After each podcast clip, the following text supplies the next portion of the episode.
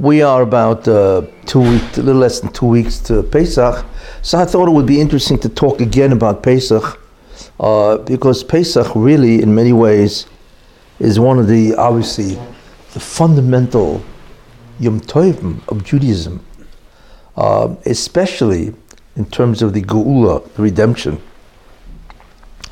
So I thought I would speak about some of the major ideas of Pesach, and give you a heads up in that sense in terms of what it's all about, you know, what it's really all about.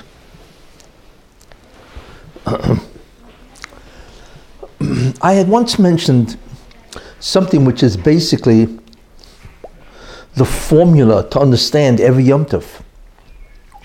You see, we think that if there's a historical event, and therefore that is justified in enough cause to create what's called a holiday, a Yom Tov. But the truth is there's something else which goes on, which reflects the actual pnimius of every single Yom Tov. What is important to understand is that there are two dimensions here. One is the dimension called the physical world, which we are obviously part of. But there's a second dimension called the spiritual domain.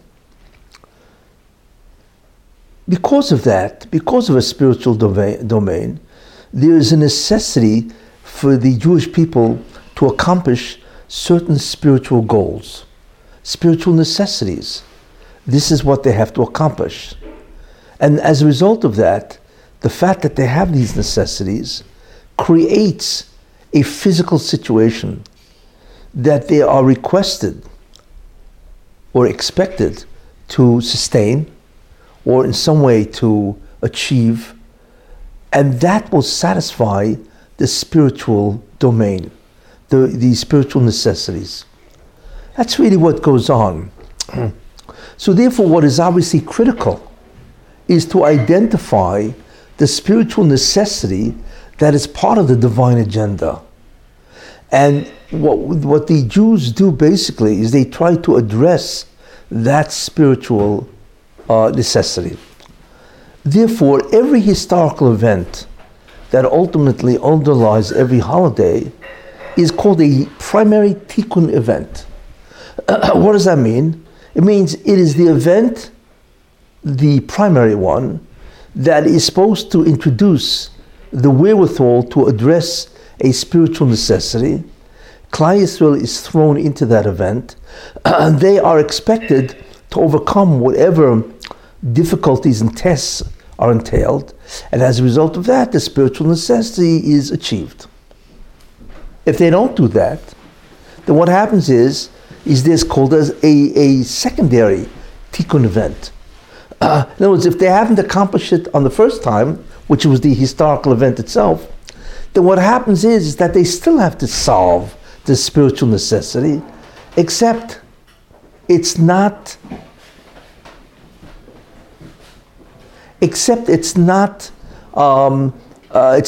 by the original Tikkun event. Instead, what it is done is a secondary event, which basically are the halachas.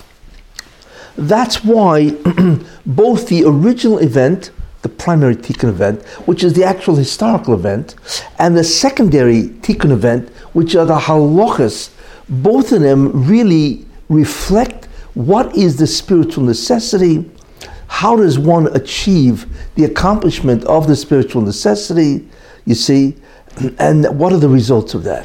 That's really what happens, you see. And this is true of every single spiritual event, every single physical event. And of course it's true of Pesach. So therefore, going down to a specific, Pesach itself was a event, historical event, that the Jews were thrust into in order to achieve a specific spiritual necessity. They tried, and to a great extent they succeeded. However, there was something that disrupted the achievement itself, which we will see, which necessitated, therefore, that they now have to engage not in the original historical event, because that obviously disappears, but what they now have to engage in is what's called halachas that will replace the ability to fulfill the spiritual event, not through a historical event, but rather through the halachas. And therefore that gives us an understanding of every single halacha. That's what's really the formula for understanding what is going on. And it's true of all the Yom Tovim. It is certainly true of Pesach and Shavuos. It is true of Sukkot, Rosh Hashanah and Yom Kippur, and so on. So that's really what the approach has to be to any specific Yom Tov. You have to ask, what exactly is the spiritual necessity that the Jews have to accomplish? They've got to take care of. How does this event do it? And if they did not succeed, then what is the meaning of the halachas in terms of achieving the same spiritual necessities? However, it's a secondary process. That's really how you have to understand every single Yom Tov. So, we are now talking about Pesach. So the real question is, well, how does Pesach do it? What was the original event? So the answer to that is, is that it has to address and fulfill the achievement of, or satisfy, a necessary spiritual task. But in order to understand spiritual tasks, then you have to go back, obviously, to Adam Harishan. Because a great deal of what was required spiritually began with him, and in a certain sense, because he failed, in a certain sense, continues long after him by people that have replaced him in terms of now doing the rectification of the Bria. It's really the whole, that's really how you understand, basically, the hashkafa of every single holiday. That's the formula. The question, of course, is, what is it? So, let's go back to Adam Rishon, and we find that Adam Rishon, of course, had a test. Should he or should he not eat from the tree? Of course, you have a Nochash, a snake, that is trying to encourage him and influence him, first to Chava and then she to him, to eat from the tree, even though the Baruch Shalom commanded, obviously, not to do that. So what Adam Rishon did, of course, is he did eat from the tree. You see. Now, what was the real test of Adam? The test isn't so much eating or not eating. It's what is the belief behind eating or not eating. That is really the test of Adam Rishon. Because the snake, as Rashi brings down, presented a certain argument to Chava, and then she presented it to Adam. And what she told him is that, why did the Ribbono Shel Olam tell you not to eat from the tree? And the answer is, which is what he told Adam, the answer is, and remember, he's the mouthpiece of the Satan. And he told Adam, he said, look, the Ribbono Shel Olam told you not to eat from the tree, not because it's some type of, correct behavior. It's really for his own self-interest. Because the Ribbono Shel Olam himself got his powers to create worlds from eating from that tree. And that's how he did it. So in essence, what the Nochash was telling, the snake was telling Adam, is that the tree is the real ultimate power source of God. And what that means, therefore that you shouldn't eat.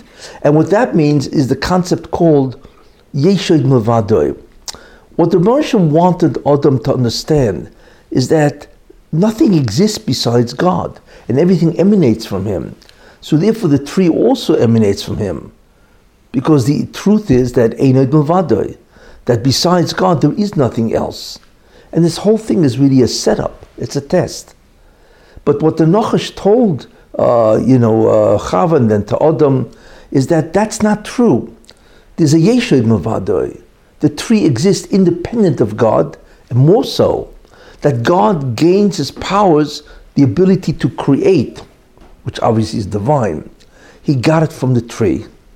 So it's not only that there is no Einoi Mavadoi, besides God there is nothing else, there is something which is superior to God, Adraba, on the contrary, you see. And therefore, of course you could eat from the tree, because God doesn't want any rivals. This is what he told Adam. So as a result of that, Adam, of course, had to think about that and come to the conclusion, in whatever manner, that the whole thing really is false. That the truth is Einod Mavadoi, the tree is nothing more than a test to see if I will understand that. What did Adam do? He ate from the tree under the false assumption that he would be like God, which is Yesh Oid Mavadai, I will exist independent of God. This is what Adam basically did. Therefore, what he did essentially after that, the consequences were, is that he created a Yesh Oid Mavadai. He created a Satan, you see. What does that mean? That until then, the Satan had no power of man. He couldn't influence him physically, but he could only talk to him and try to convince him. After this, what happened was that the Satan grew much stronger. He grew to a tremendous power.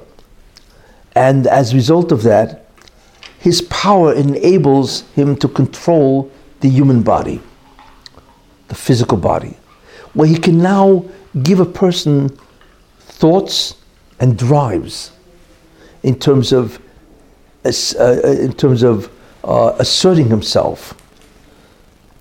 The power structure that the Satan now has is called Zoyamo, pollution, contamination.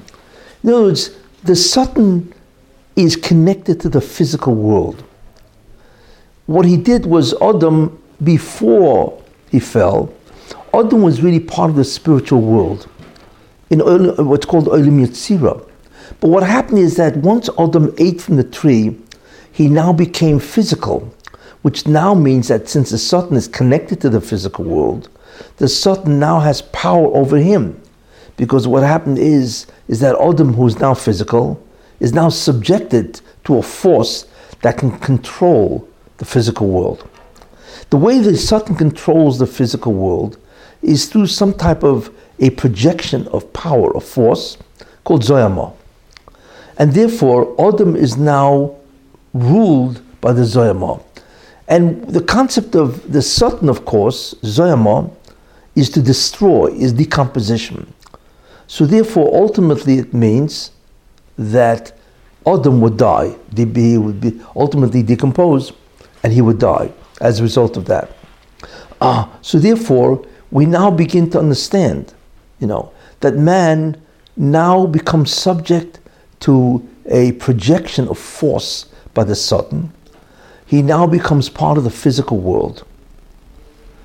Now, before this, what was the job of Adam?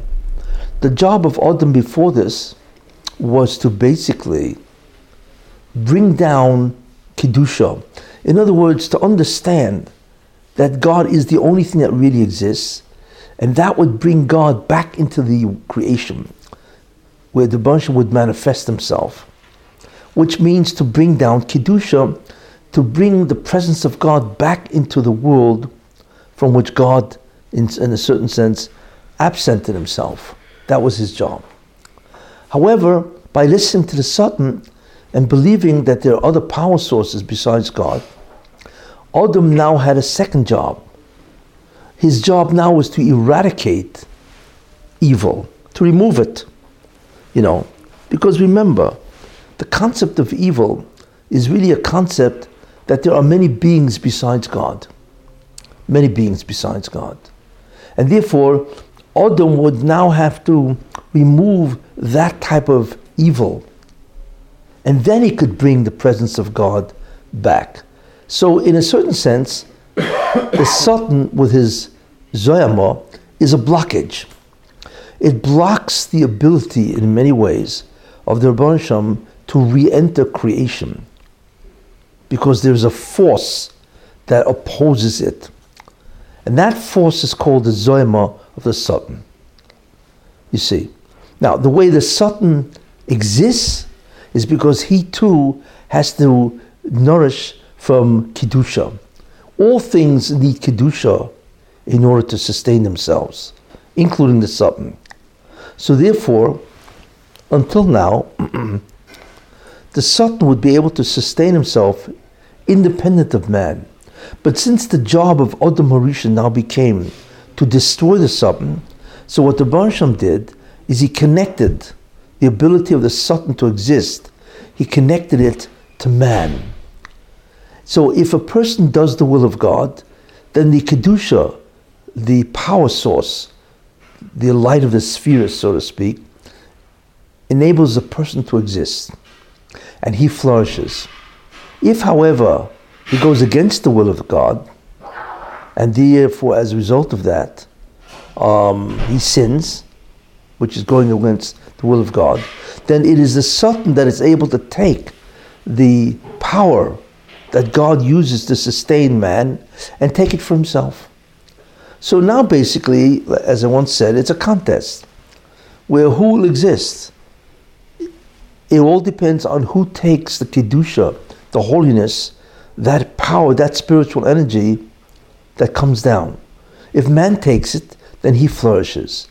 If the Satan takes it, then the Satan flourishes. And man begins to weaken. And if the Satan takes all of it, because all men sin, then of course mankind will cease to exist. If the reverse happens, where mankind does the will of God, then is the Satan that would cease to exist. Now this power source, in terms of what is present in this world, is called Sparks of Holiness. Ni Tsoi Tsei Kedusha. Sparks of Holiness. Now, obviously, when Adam sinned, those sparks of holiness now went to the Satan, or a great deal of it. So therefore, that empowered the Satan to exist and to maintain a tremendous amount of strength as a result of the sin of Adam. So obviously, therefore, the job is of Adam to destroy the Satan. So what he would have to do is to access that power source and remove it from the Satan. And as a result of that, the Satan would therefore collapse, weaken, collapse, and ultimately die. So therefore, we begin to understand that the first job of man, basically, is to destroy the Satan. And the way he does that is by removing these sparks of holiness from the side of the Satan. And as a result of that, the Satan begins to weaken and ultimately collapse.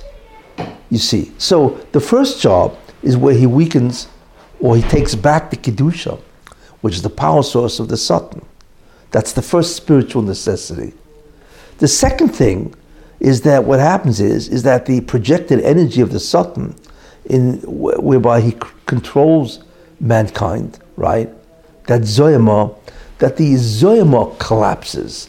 Because if the Satan collapses, so does the Zoyama, you see. And then what's interesting is that the very thing which the person takes back, which are the sparks of holiness, they themselves destroy the Satan. So in a certain sense, you have a threefold process. You need to take back the divine energy, one. The second thing is to destroy the connection between the Satan and man, which is the Zoyama, that contamination, that energy. And then the third thing is where the energy itself that he took back actually destroys the Satan. You see. Why does it have to be active? If you take bread away from a starving person, I mean, if you take the nutrition away from us, if you extract nutrition from a starving person, or from a person who starts to starve, yeah, you don't need to do it something active to kill him. Meaning, you're saying that the Totosar's power by the way he exists. Well, you take back those sparks. You take back the sparks. The sparks themselves don't need to do anything. It's like you're taking a battery out of an appliance. So the thing can't work. But you don't need to hit the appliance with the battery. No, but that's true. But the origin of that energy still exists. In other words, even if you disempower, but he still exists. So that now the Kedusha itself will destroy. How does he exist if you remove his power source? Because you don't remove it to the extent where he ceases to exist.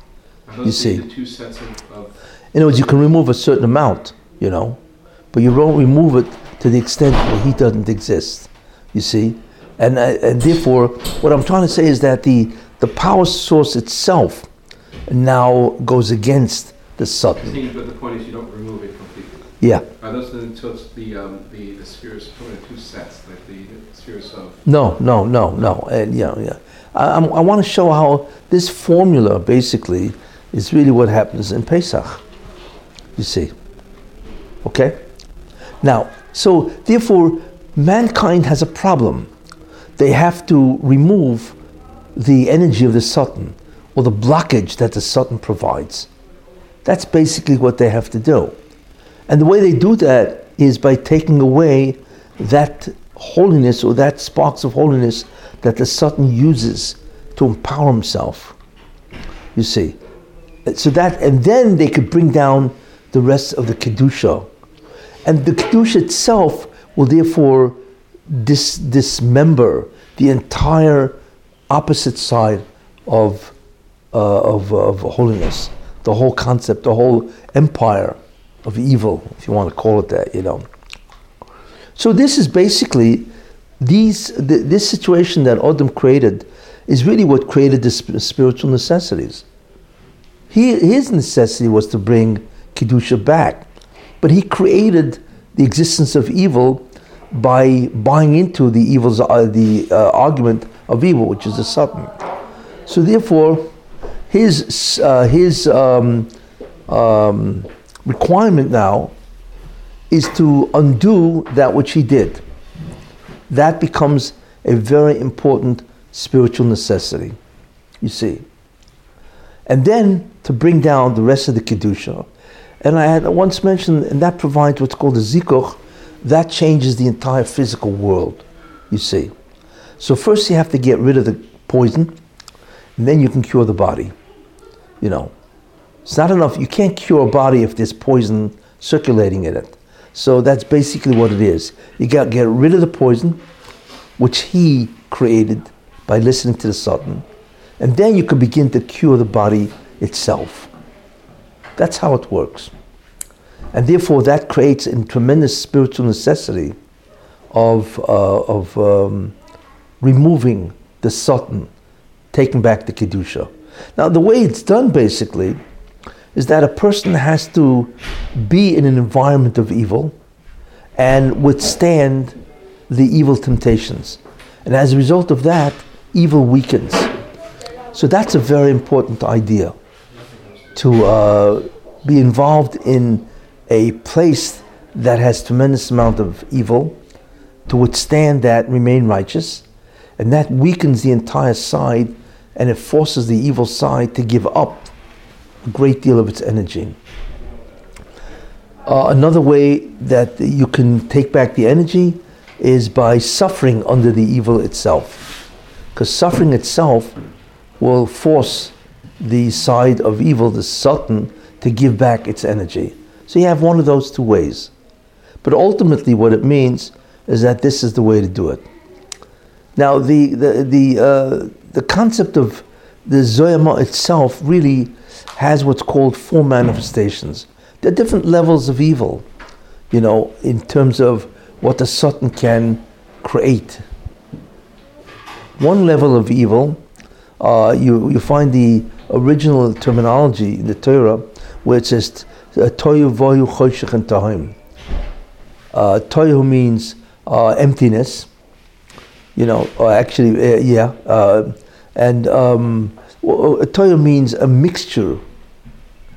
Voyu is emptiness, Choshech is darkness, and Tahim, of course, is the deep.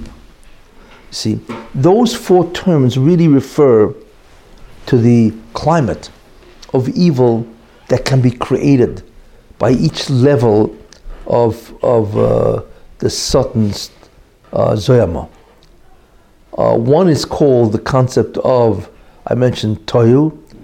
What Tohu does is an environment where there's a tremendous confusion of good and evil together. And therefore, a person really doesn't know, in a certain sense, what's good and what's evil. There's so many things that look like it's good, but in many ways it could be very evil, and so on. So a climate in which there is a revuvia, a mixture of both good and evil, is the first level that can be created as a result of the dominance of the Satan. The second level is called voyu, which means emptiness, and that is basically where the environment really doesn't have any good. It's just a certain amount of evil exists in that environment, and that is the concept of voyu. A third environment is where not only does good really not exist, but evil has an entire justification. It has an entire structure that looks like it's legitimate. So it's not just that there's no good there. Evil itself is now justified. It has an entire rationale why it is correct. And the fourth level of evil is where that third level is pervasive. It's all over. It's not just in one place, it's in many, many different places. Those are the different environments that can be created as a result of the strengthening of the Satan and what he could do in terms of the physical world, you see. Therefore, the Zoyamah can be represented in many ways by many nations. And the truth is that there are four nations, each one that represents one level or environment of evil, in that sense, You have Babylon. Now Babylon was a place where they worshipped deities, so that's good. Not that it's deities, but they believed in a spiritual universe. But the problem there is that universe contained Avodah Zarah, was filled with idolatry. So that's Babylon. That represents that level of evil. A second country is Persia. And Persia basically was tremendously into the physical. Very much physical, even. What was that? The big party, yeah. That's right. And it's just a place basically devoid of spirituality. Basically what it has is a tremendous amount of pleasure and physicality. The third country that represents the third level of evil is Greece. Why? Because Greece believed in an alternative to a spiritual universe. Greece, of course, is the beginnings of science and philosophy. Those things which espouse a whole structure or an alternative besides spirituality. So that's Greece. Then, of course, Rome basically took Greek science and culture and they spread it all around the world, you see. So what you have is four different countries manifesting the different levels of environments that can be found. This is what we see so far. Can you connect the four countries and the four levels? Meaning bubble and the mixture of... Go ahead, yeah? Yeah, bubble and the mixture, how's that connected? Oh, because you have the recognition of a spiritual universe, but the spiritual universe consists of deities. That itself is a madrega, So Avodah Zarah is a very strange type of phenomenon, Because Avodah Zarah recognizes that there's a spiritual universe, which is important. Most people today, in many ways, they don't recognize the spiritual universe at all. It's just all it is mankind and science, and that's it, They're atheists. They don't believe in God. They don't believe in anything spiritual.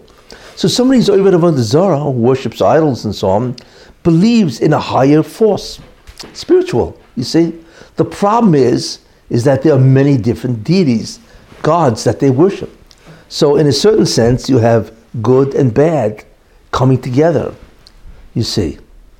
So that was Babylon. Babylon had a lot of deities, idol worship and so on, you know. Any case. So therefore, these are environments that are created when the Satan is empowered to energize and magnify evil in the world, you see.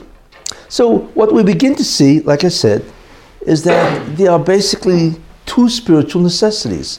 One is to deal with the Zohar, right?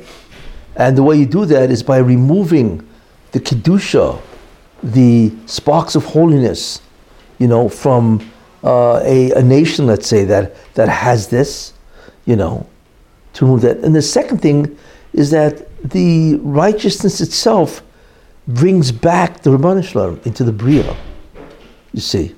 So those are really, when you think about it, the two major spiritual necessities. One is called Kfiyas Hora, Tachas Kedusha, where you subjugate evil under holiness, where you neutralize it. And then the second thing is Hispashtis Kedusha, is where you spread the whole concept of holiness. That's and bring it down. And those are really the two actions, two stages that really have to be done. And of course from that we have Mashiach ben Yosef, and he is responsible for stage one, which means to deal with the Satan. You have that. Then you have Mashiach ben David, who deals with the Kedusha, who brings back the Rabbanu Shalom. And that's really why you have two Mashiachs, Messiahs. In any case, now, once the world continued after Adam Rishon, so you have these two forces, or two stages, that have to be. And therefore, you had many people dealing with one or the other, until ultimately, I'm skipping a lot of time, but you have ultimately Yaakov and Esav. Yaakov is a patriarch that has to deal with Kedusha, so his job is to sit and learn, Yoshiv Yeholam. And Esav, who's also a patriarch before he sinned, and just the whole thing collapsed, he was an individual that had to go into the field, Ishsadeh, the man of the field, and remain righteous, and collapse the Zoyama. So you find these two jobs really existing, and throughout the whole history of the Chumash, you see. Now, therefore, when the Bnei Shem appeared to Avram Avinu, and he said, you know, I will now give you, or allow you to remain with the power of Tikkun, which means that your acts, whether it be thinking, speaking, or doing, has the ability to bring me back into the Bria, to bring me back. But what the Bnei Shem told him is, but first, your children have to destroy the Zoyama. How?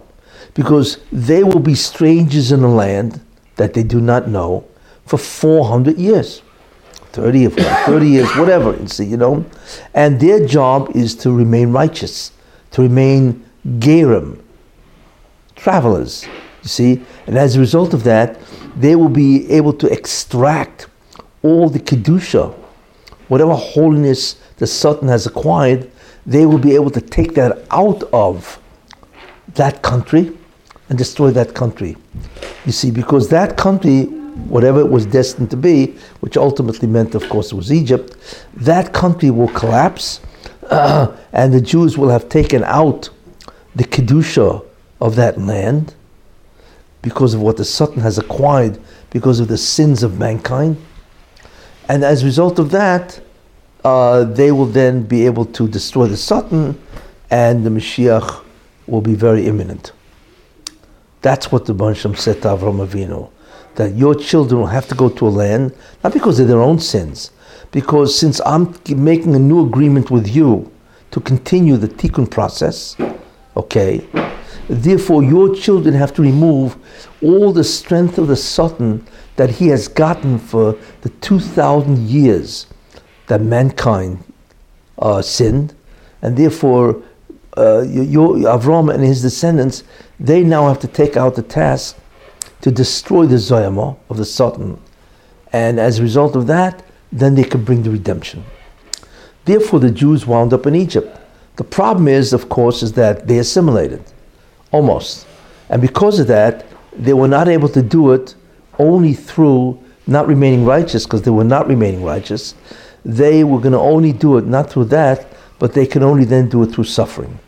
So therefore, in the beginning, they remained Jews, righteous, and as time went on, they assimilated and so on, and as a result of that, the necessity to destroy the Zoyama had to be done only through suffering, and ultimately that is what happened, you see. Any questions so far? Yes. The Rebbe told me, I think last year, I'm trying to understand. Yeah. The sudden, there's two types of Kedusha that Hashem provides an entity. There is the status quo, meaning the mere existence. Yes. And power and energy and the ability to act and grow. One is to increase that energy.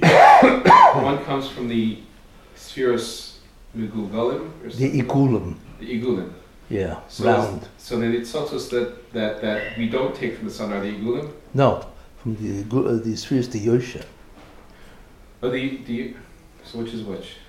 The Igulim sustains. Right. The Yosha provides the quality. Right, so we take away the Yosha. And we can increase the Yosha. So we take away the Yosha from him. Yeah, correct. And he's left with the Igulim. We cannot take those.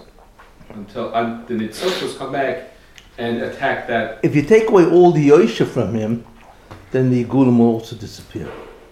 So it's all or nothing. Yeah. You either have both or none. So we have to be left with a residue of Yosha too. Yeah, you have to have some Yosha. My question was, is there anything, meaning the what? Hashem has Chishav es HaKetz. Yeah. So it says Ketz is 190. Yaakov Baruch Hu reduced the shibud to 210 years of more intense shibud. Yes. But the way you're explaining it right now, it seems to be more that the 190 years they were doing their job, removing the Nitzotzes by withstanding the Nisyonos, and as they started assimilating, then they needed to go into shibud. Yes. So did anything really become more intense? I mean, did Hashem have to reduce those 400 years into 210 years? Or well, there's only a certain amount of shibud he can give them. But even that wasn't enough to reduce 400 years, you know? I mean, Hashem had to reduce the 400 years, or were they doing their part for the half? They were doing whatever they could, you know, but it wasn't sufficient. There was still 190 years left, which they hadn't reduced. You know, and look, in the end, the last year was the worst. So it's almost like he squeezed 190 years of your suffering into those last year. You know, when he sent everybody all around Egypt to get straw, that was impossible. You know, imagine they couldn't sleep. Is there a connection between the 400 years of suffering and the 2,000 years of Averis that we're trying to... Now? No, the first 2,000 years.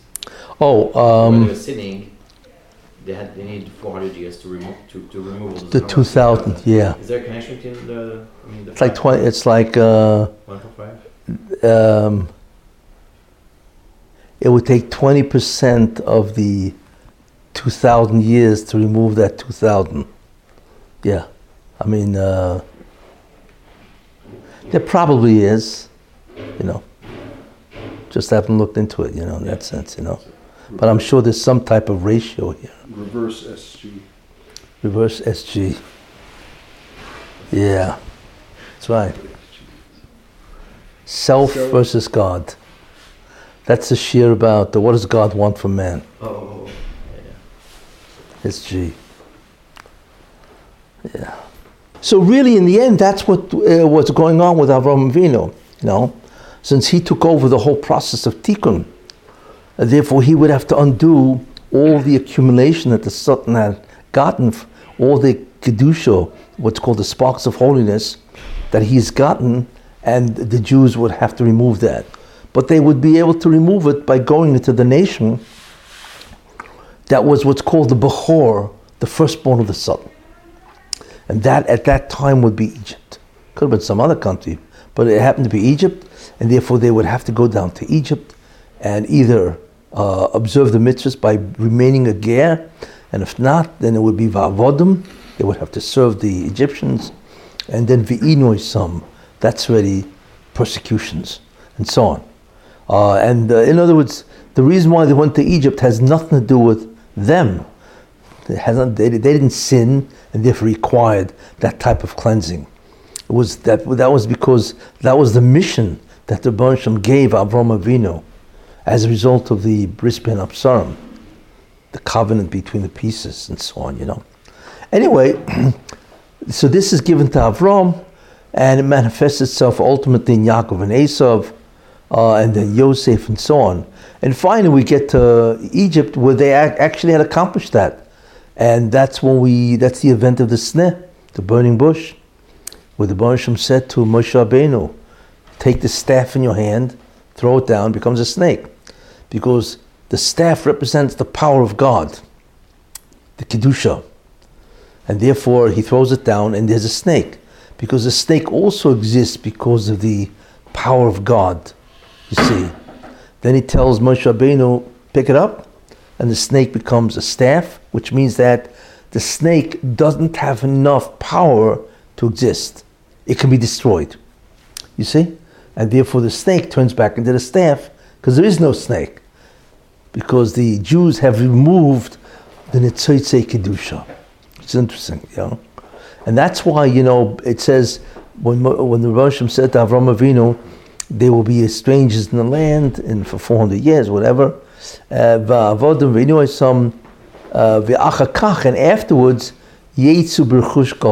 will go out with great possessions, which is what they did.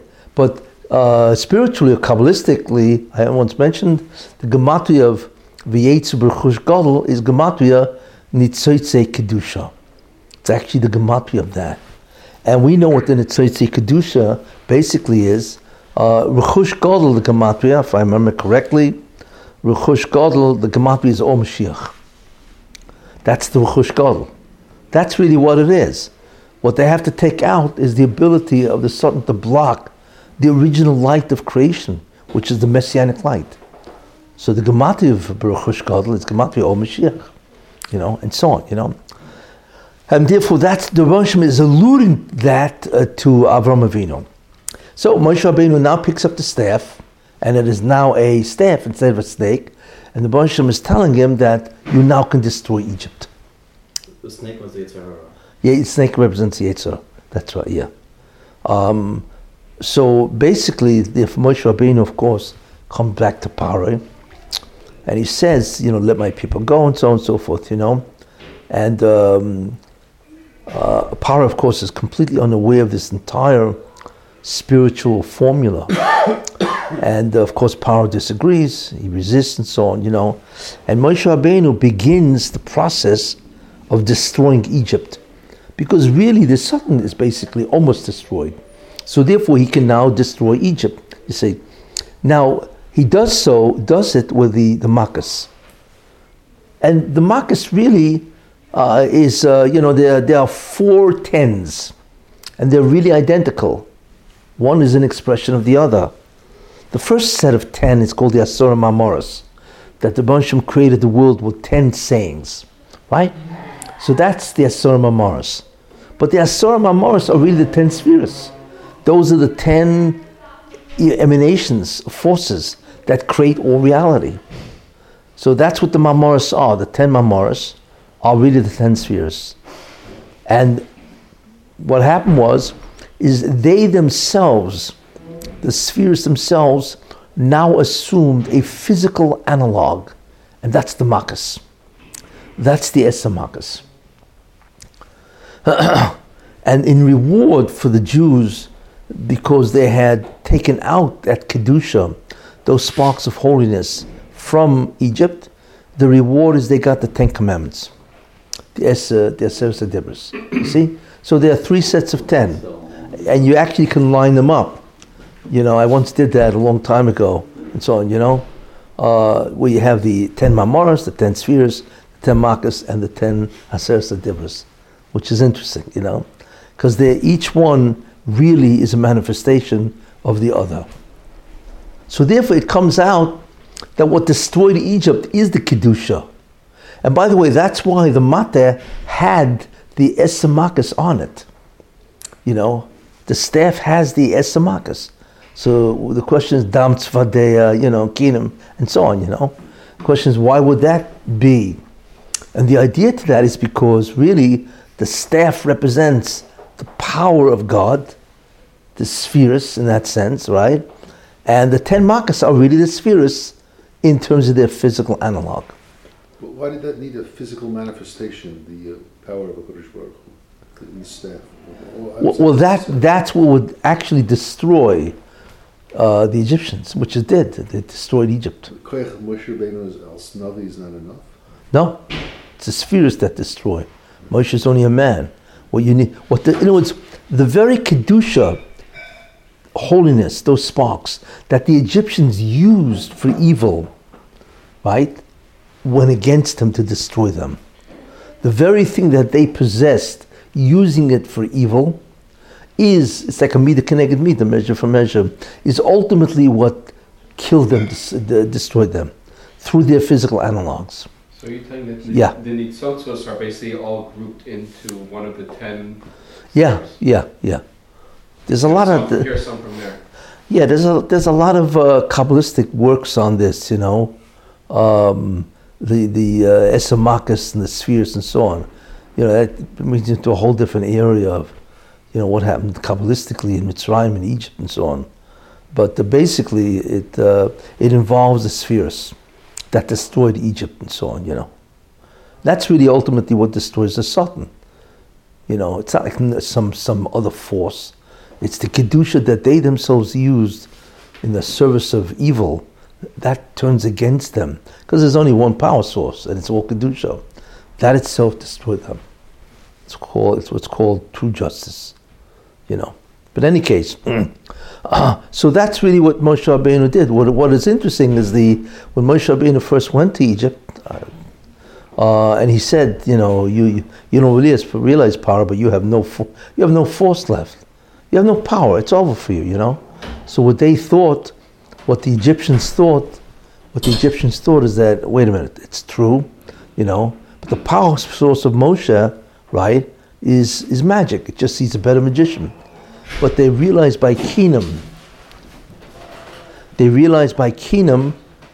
Because the idea is that the kishuf, magic, cannot have control over something that is smaller than a lice.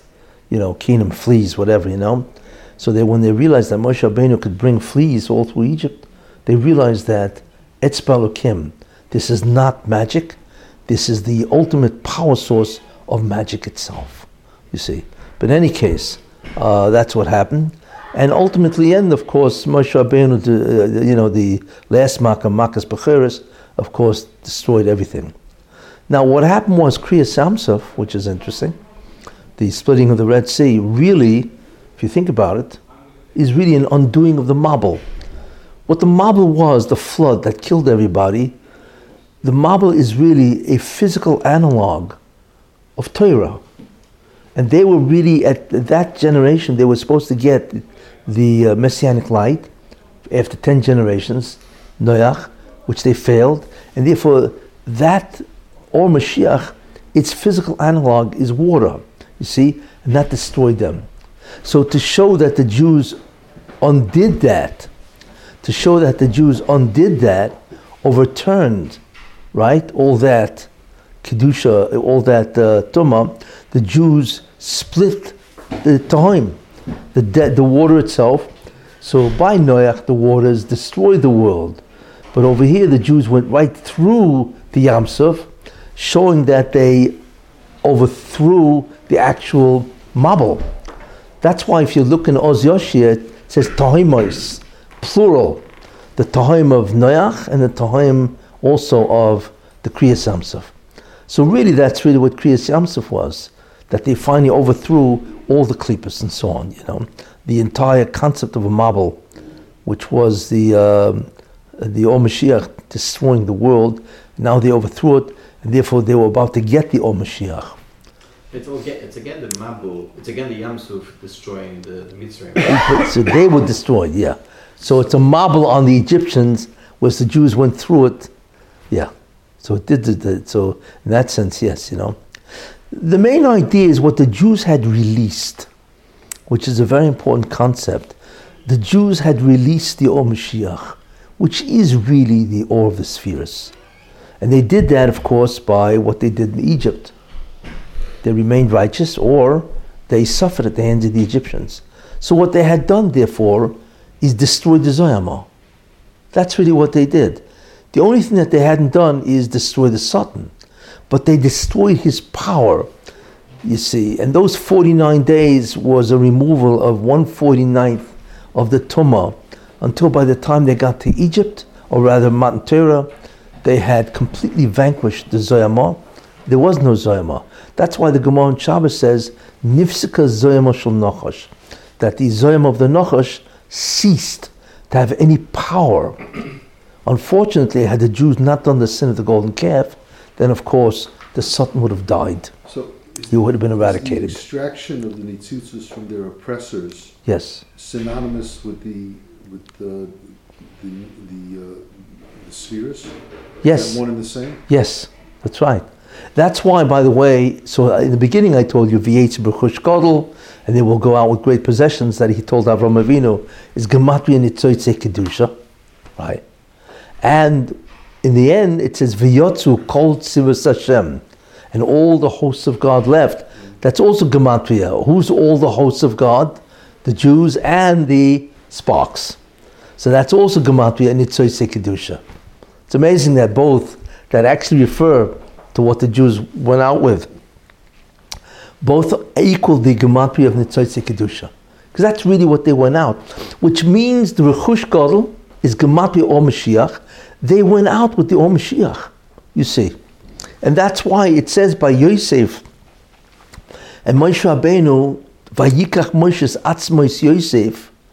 You can read it, Vayikach Moshe's Atzmus Yosef, the essence of Yosef.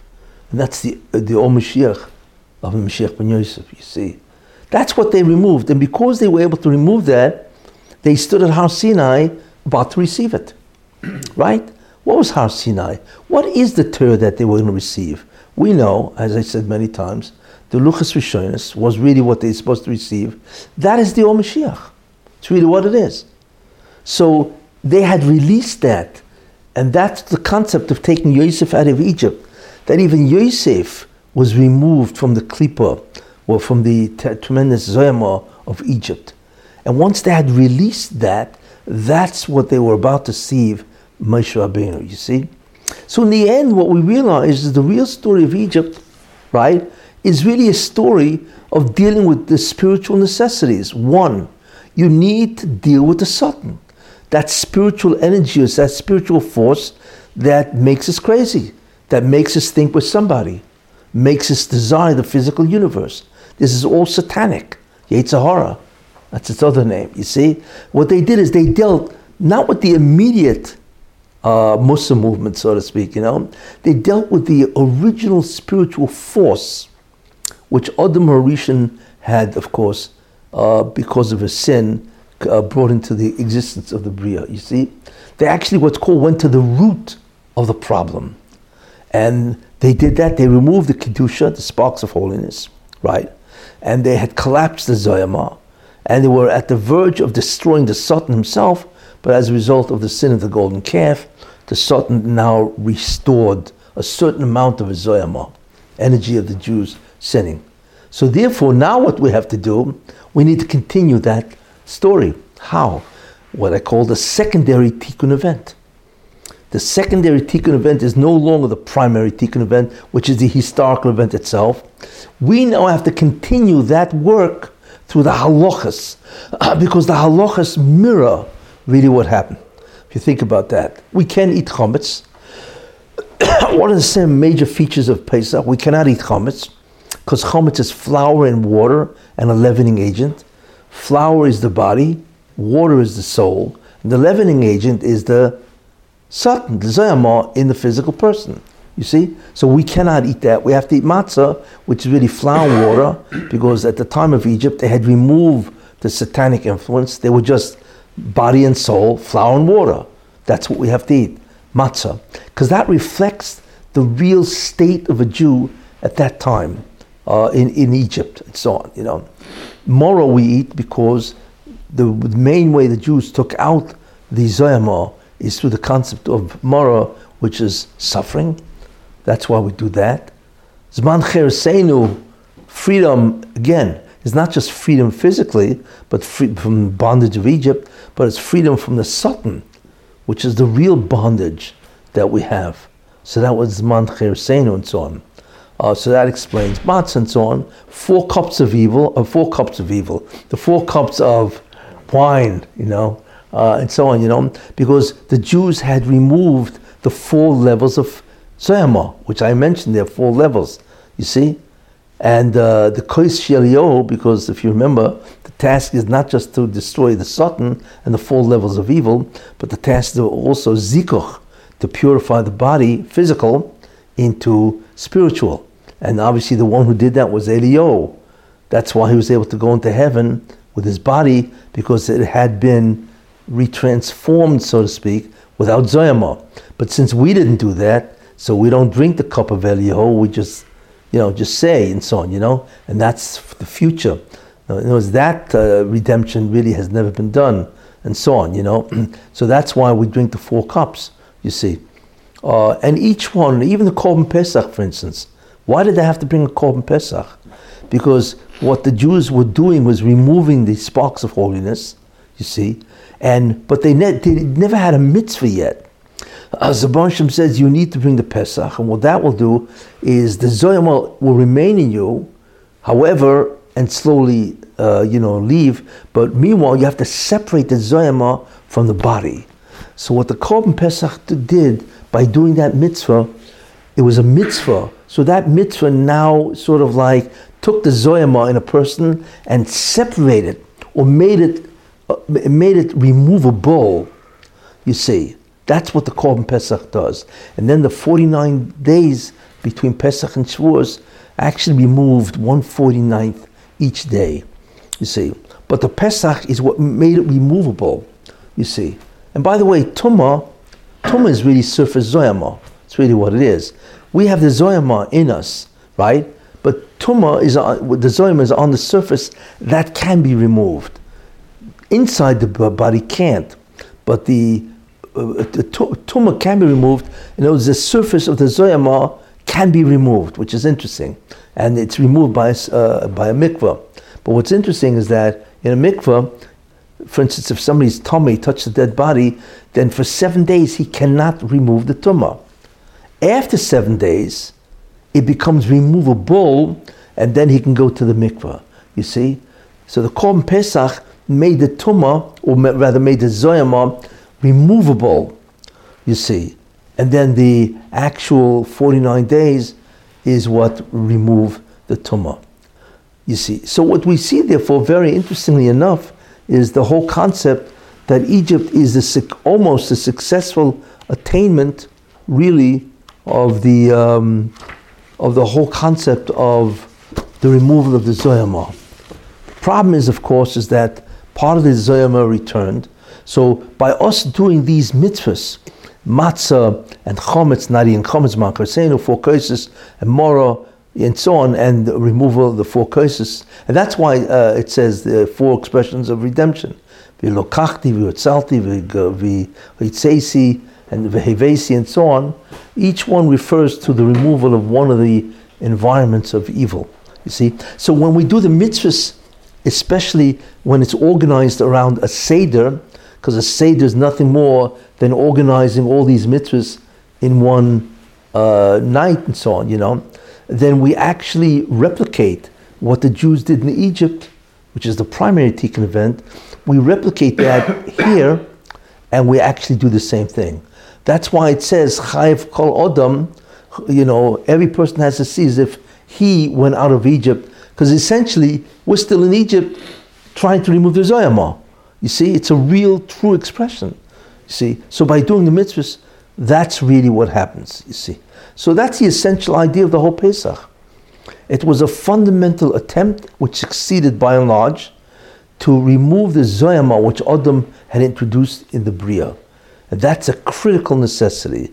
And we continue the work of what did in Egypt by replicating all those mitzvahs and so on, you know. So we're really looking at the holiday of Pesach, Yom Tov of Pesach, is really a spiritual Yom Tov. You know, it's really what it is. You know, I mean, it has the, obviously, concept of the fact that the Jews left Egypt. That's true. But what really happened is a tremendous spiritual achievement of which we continue today, you know.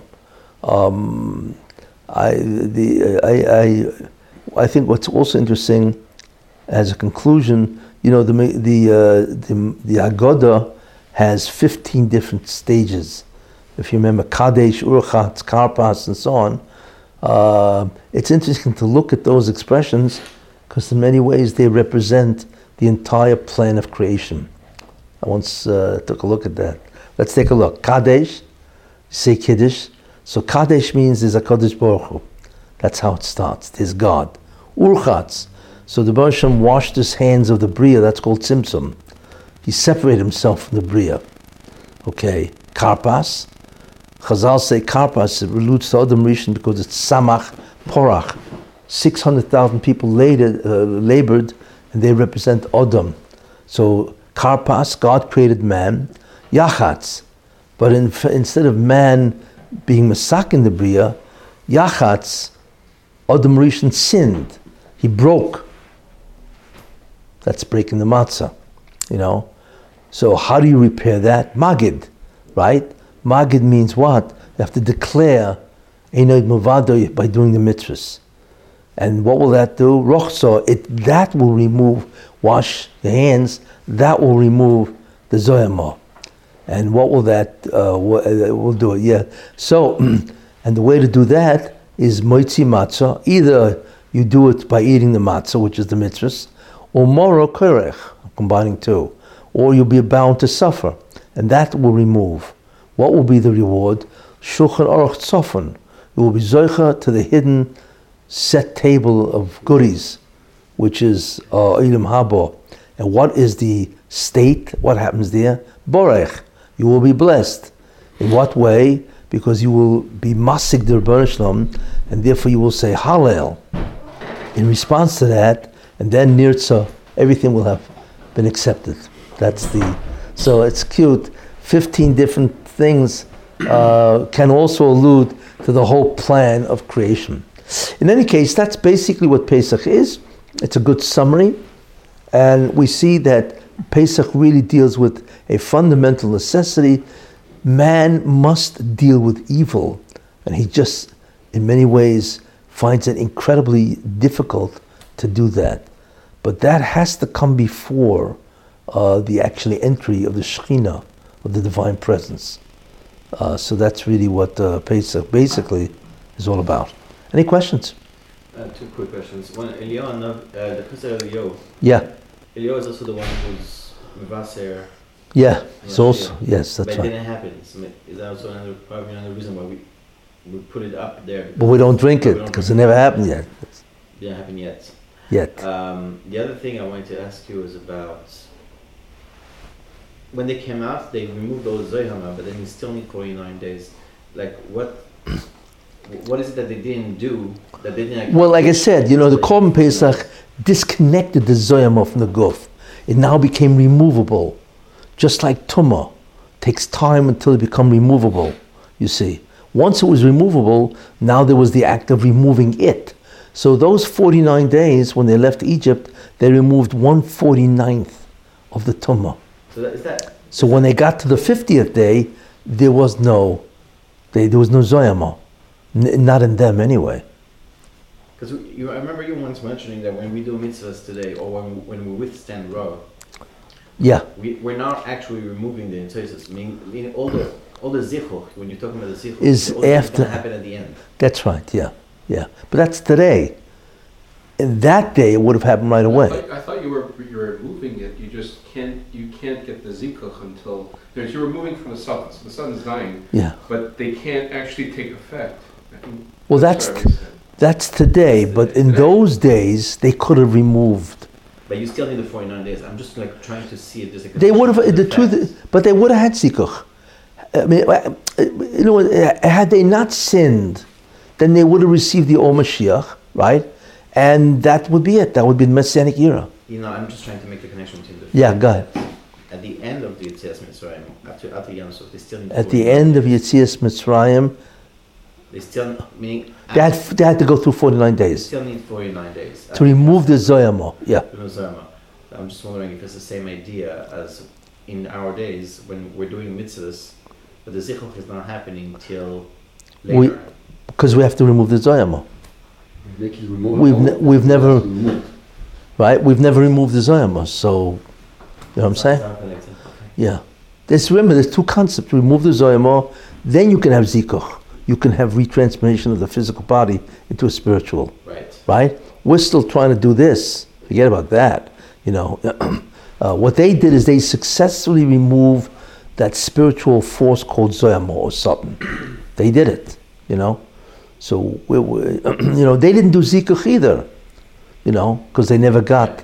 the Luchas Rishonis, you know. They had taken all the Ni Tsoi Tsei Kedusha first. And collapsed the Zoyama. That's what they did. Then the Zoyama needed 49 days to get close. Then they had to evict the Zoyama itself. That took 49 days. We don't really know what they did. Like, how did they do it, you know? How does this work? We don't know. But when they stood at Har Sinai, before the Chet HaGol, they were not normal people. They were not normal people. They had no Zoyamo. What does that mean? We don't know. What does a person look like? There is one way we can understand that. It says that a maidservant saw more at Kriyas Samsov of the, you know, more divine, insight than Yecheskel Hanovi did.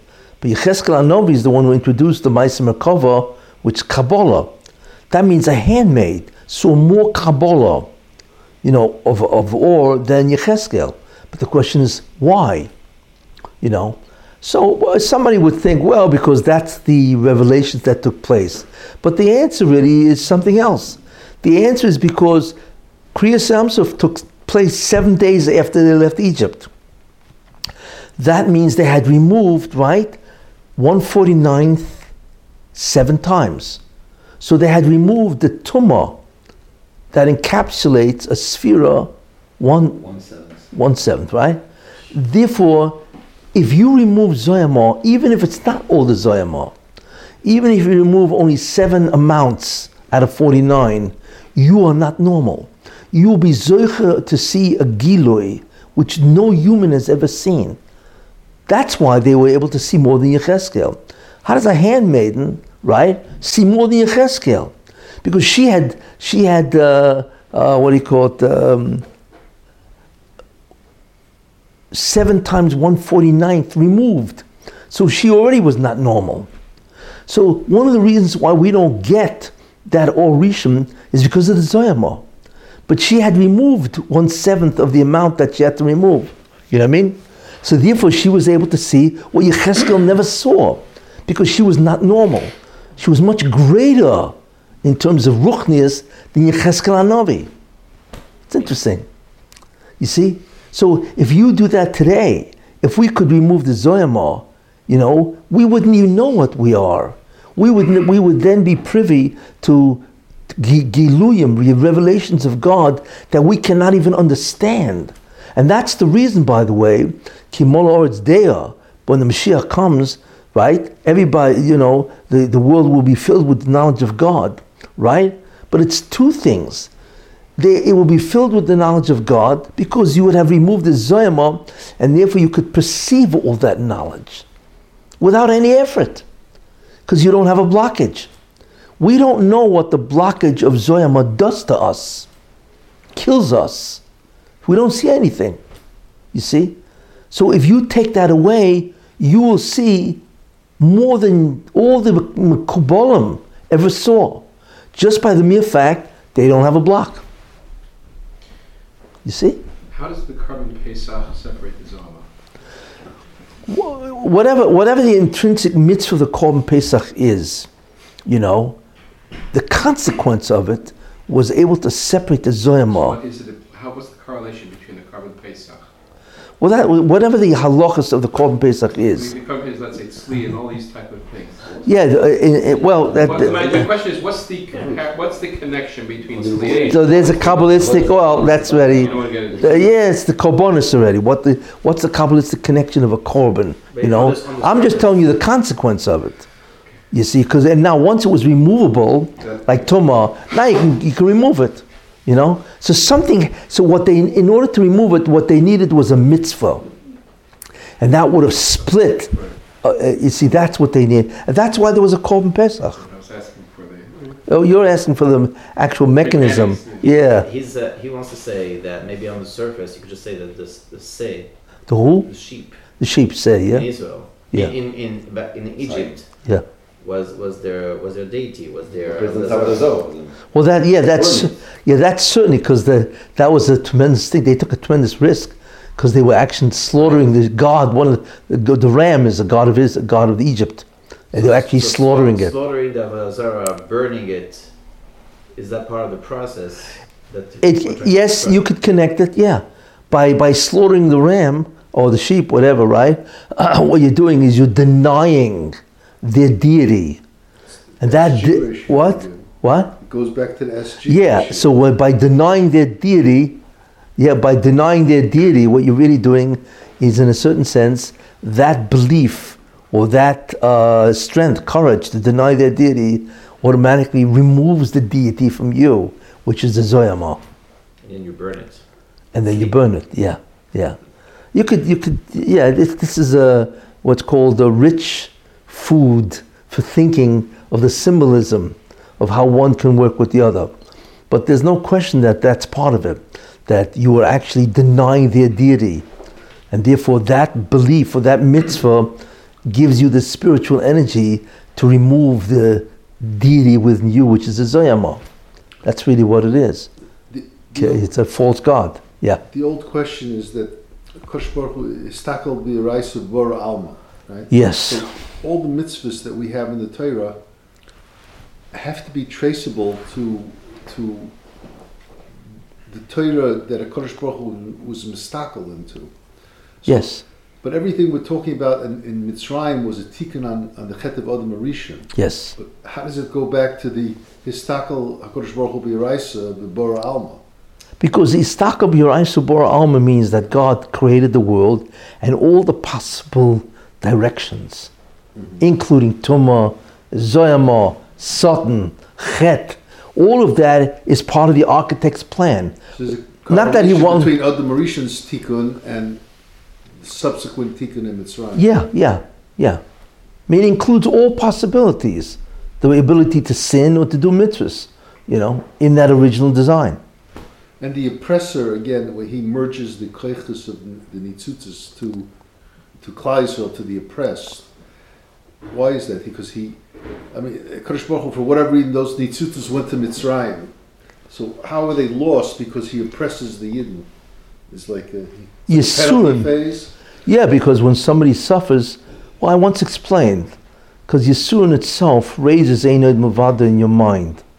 Because if you really were somebody, you'd remove the Yisurim. It's not only that, and it's an undoing of pleasure. The oppressor loses it because he... You mean the Satan? Well... He loses it. Satan, he's got to give it up. Yeah, that's right. Because of the schus of Yerem?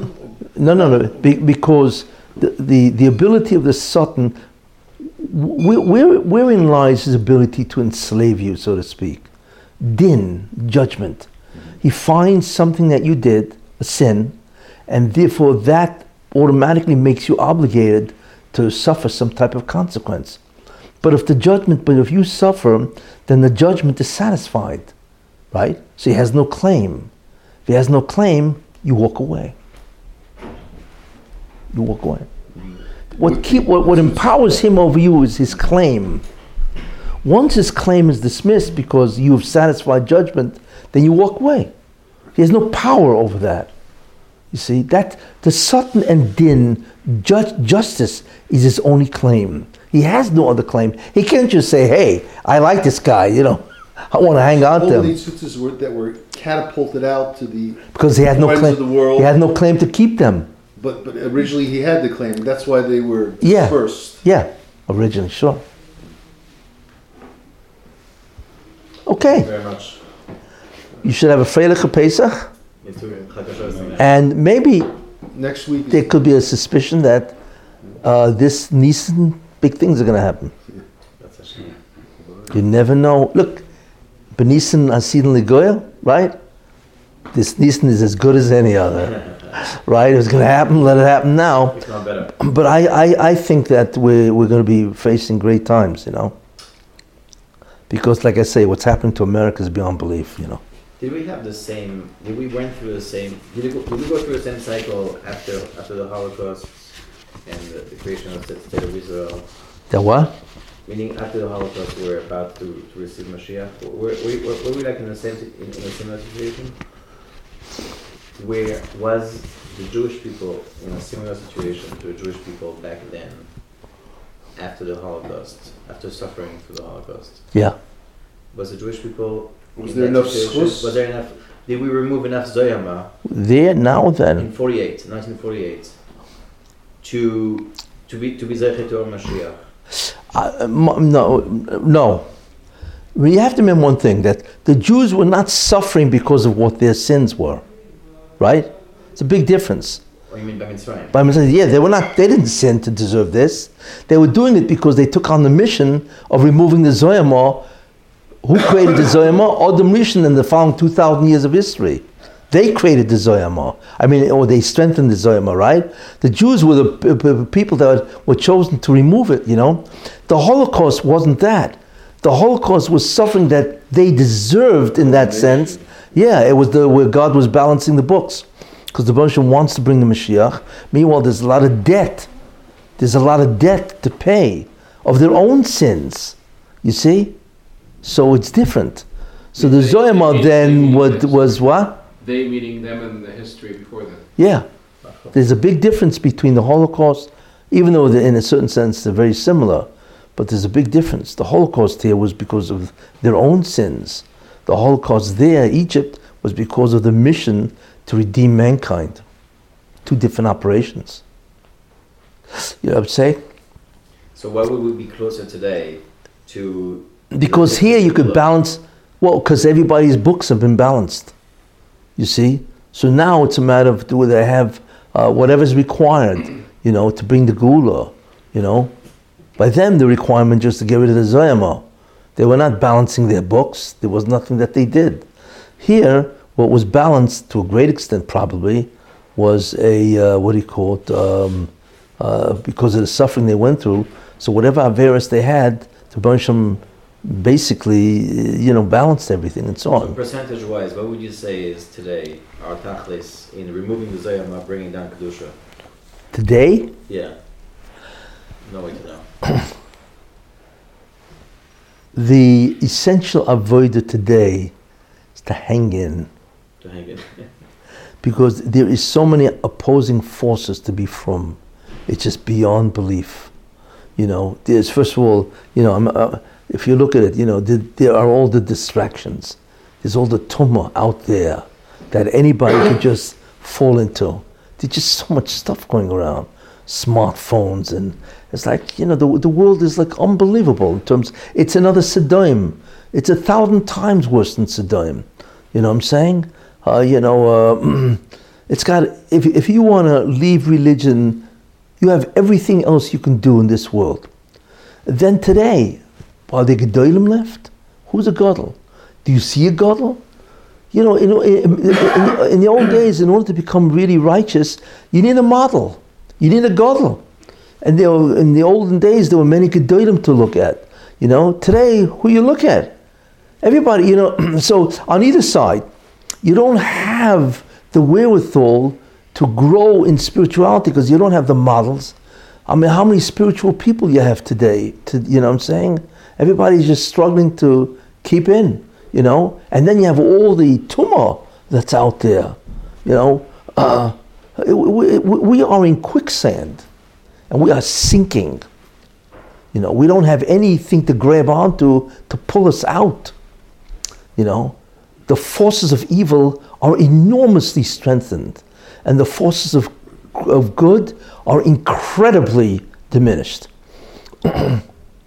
Terribly so, you know, we don't realize that.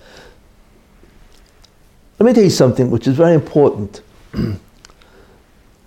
You have to understand, we are in the end time. In the end time, the greatest gzir of all, which has never happened to us, is called the gzir of chishech, darkness. We live in a period of unbelievable darkness. You see, not only because of all the attractions of Tumah, but because of all the denials of Kedusha, which we have, and that you could enumerate all that, you know. But what you see, the darkness is so great that three things are happening, right? One is most people don't know Torah. Two, most people don't learn Torah, you know. And three, what's happening is that Jewish identity is being destroyed. See, in the olden days, they never had that.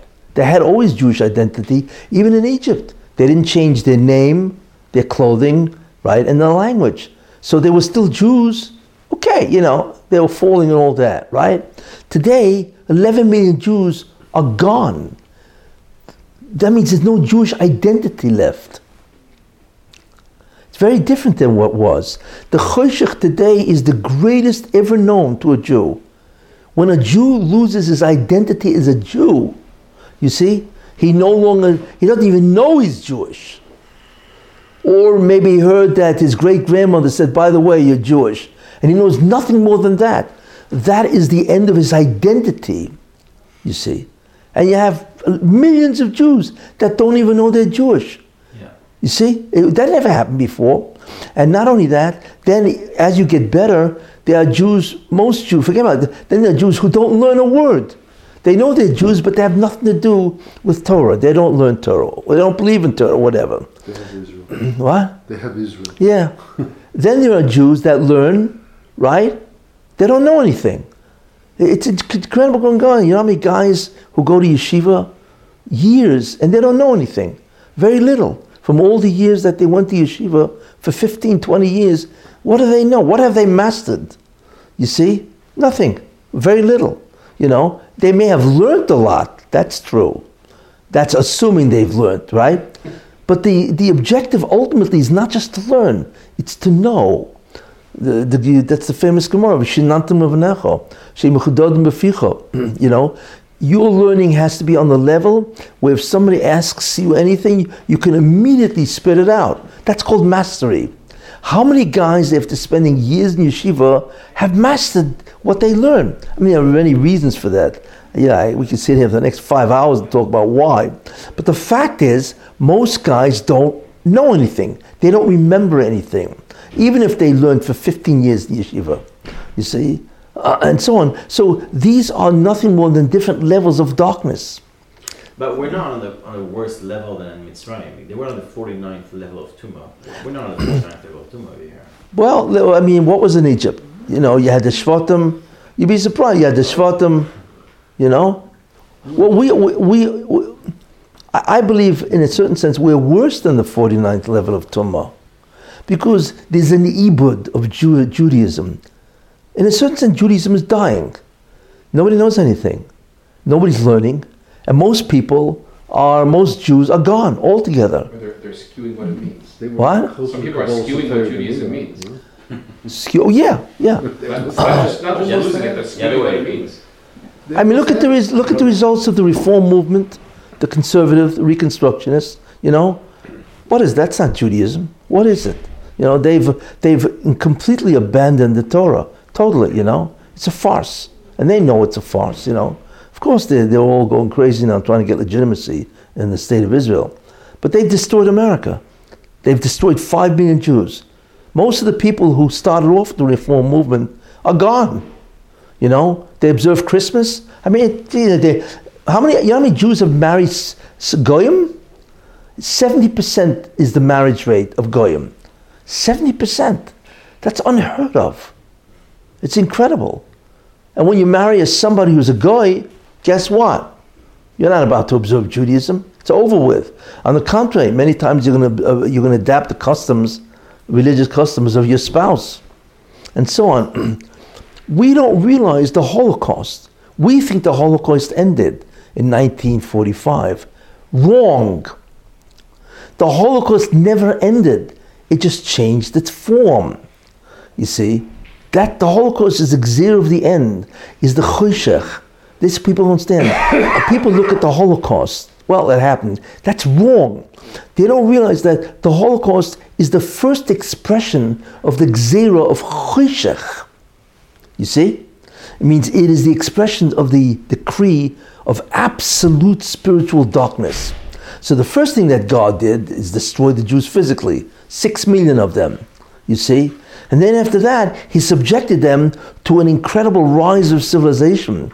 That would mean, right, that they would be distracted by all kinds of Tumah, you see, without any real models, and the old models of Judaism are dying. You see, we are really still in the Holocaust. People don't understand. It never ended. It just changed its form. The first form was physical destruction of the Jews. The second form is spiritual destruction of the Jews. And the proof of that is 11 million Jews are gone. And when I mean gone, I mean gone. Gone means they don't even know they're Jewish, or if they know, it has no meaning to them whatsoever. So for most of Kleistfeld's, you see. So what I'm trying to say is something very important. The decree of the end, which is utter darkness, spiritual darkness, has never ended. It started with the Holocaust, and then it just changed its form into intermarriage, assimilation, unaffiliation, reform, conservative, just another form of Holocaust. That's all. Never ended. That's why I love these Holocaust museums.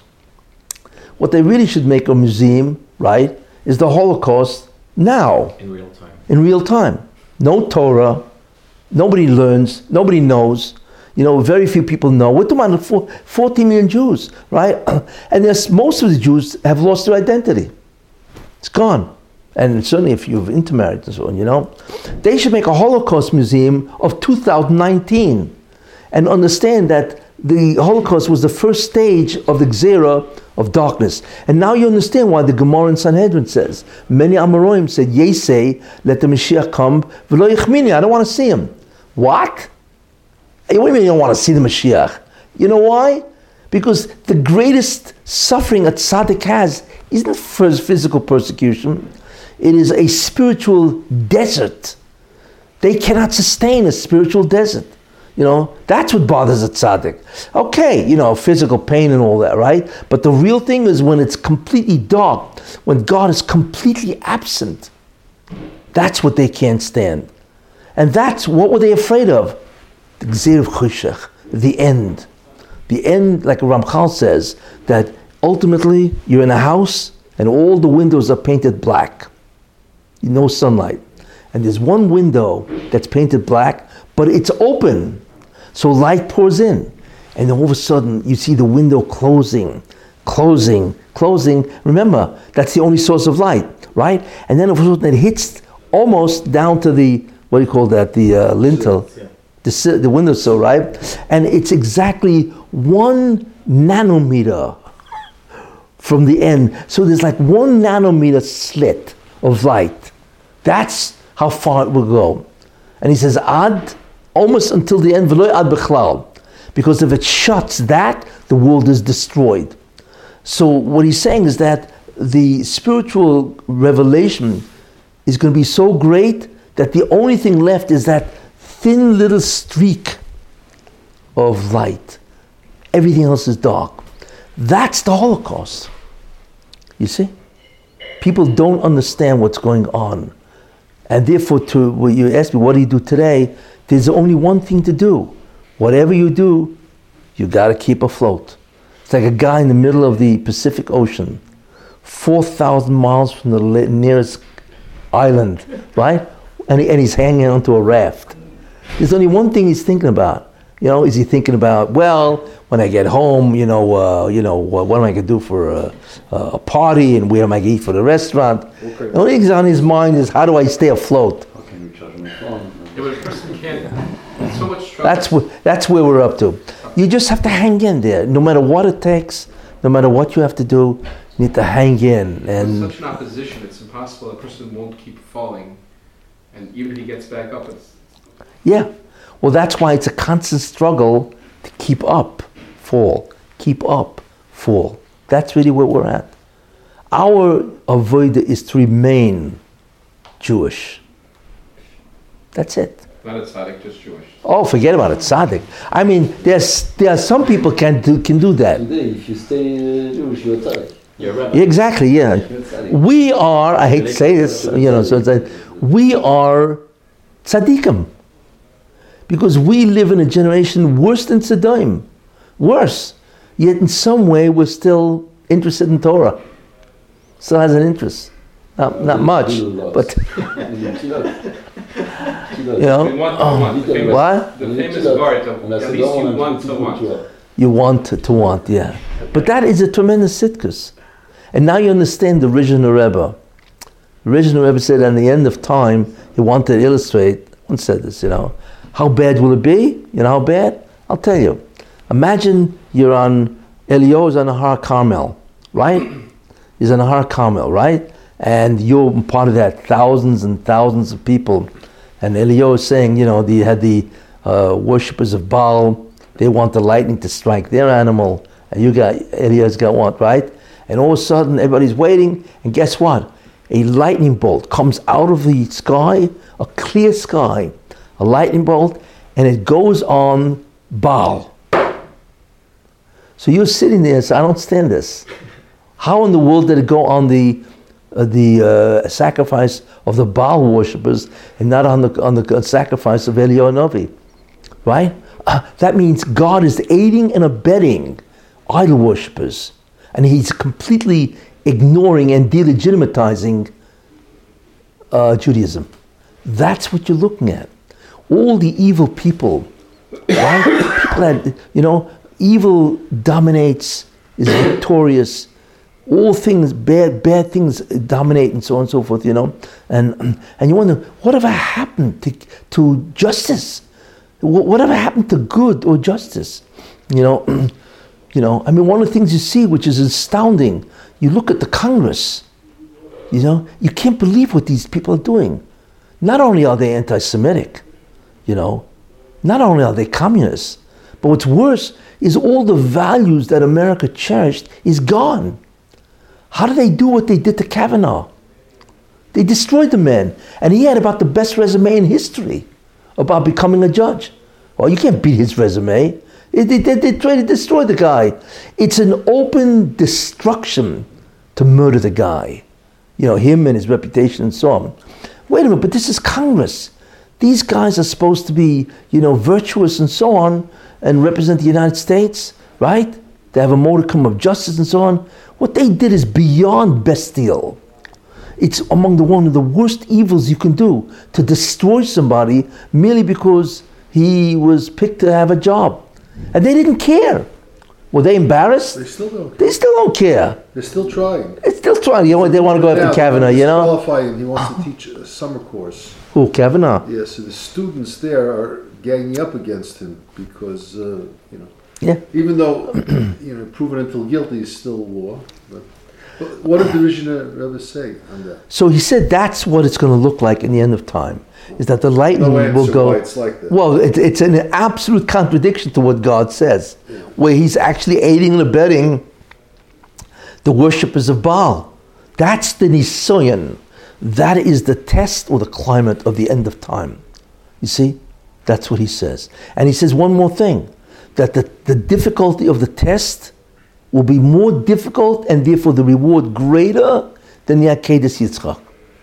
Isn't that interesting? Yeah. That's which is astounding. That the reward a Jew gets today for remaining Jewish and for believing in any way, right, is greater than the reward that Avram Avinu got for the Akedah Yitzchak. That's what the original says. It's astounding. Because you're going to be looking at a climate in which is the exact opposite of Torah and the exact opposite of what God says He wants. The exact opposite. It's still to do the right thing. What was that? And as best as possible to do the right thing. Yeah. That's how bad it will be. And it is. Take a look what's happening. You know, like I say, it's, you know, the U.S. government, evil people all over, everybody's into power, physical, you know, pleasure. You know, whatever happened to spirituality, it's basically it's gone. Is that why I'm hearing that it's important for a person, even if he does fall, to keep moving forward? Because, look, this is the time it is. You just, the fact that you fell, but you keep moving forward, that is part of it. Meaning, you're, even though you fell, you're still holding on to the Kedusha by, okay, I fell, it was a problem. That's right. Deal with it, but keep holding on. Correct. That's where we're at. Did you know the Shulman Rebbe? Yeah. What was that? No. He was Nifter. Yeah, we know. That's part of the Choshech. You see? He's the last of the really, many Rebbes, but he was the old-time Rebbe. Right, he survived the Holocaust. Everything, and he was a tremendous Oived. We're not talking just about a Rebbe. We're talking about an Oived. He worked on himself spiritually, you know? Yeah, and he's gone.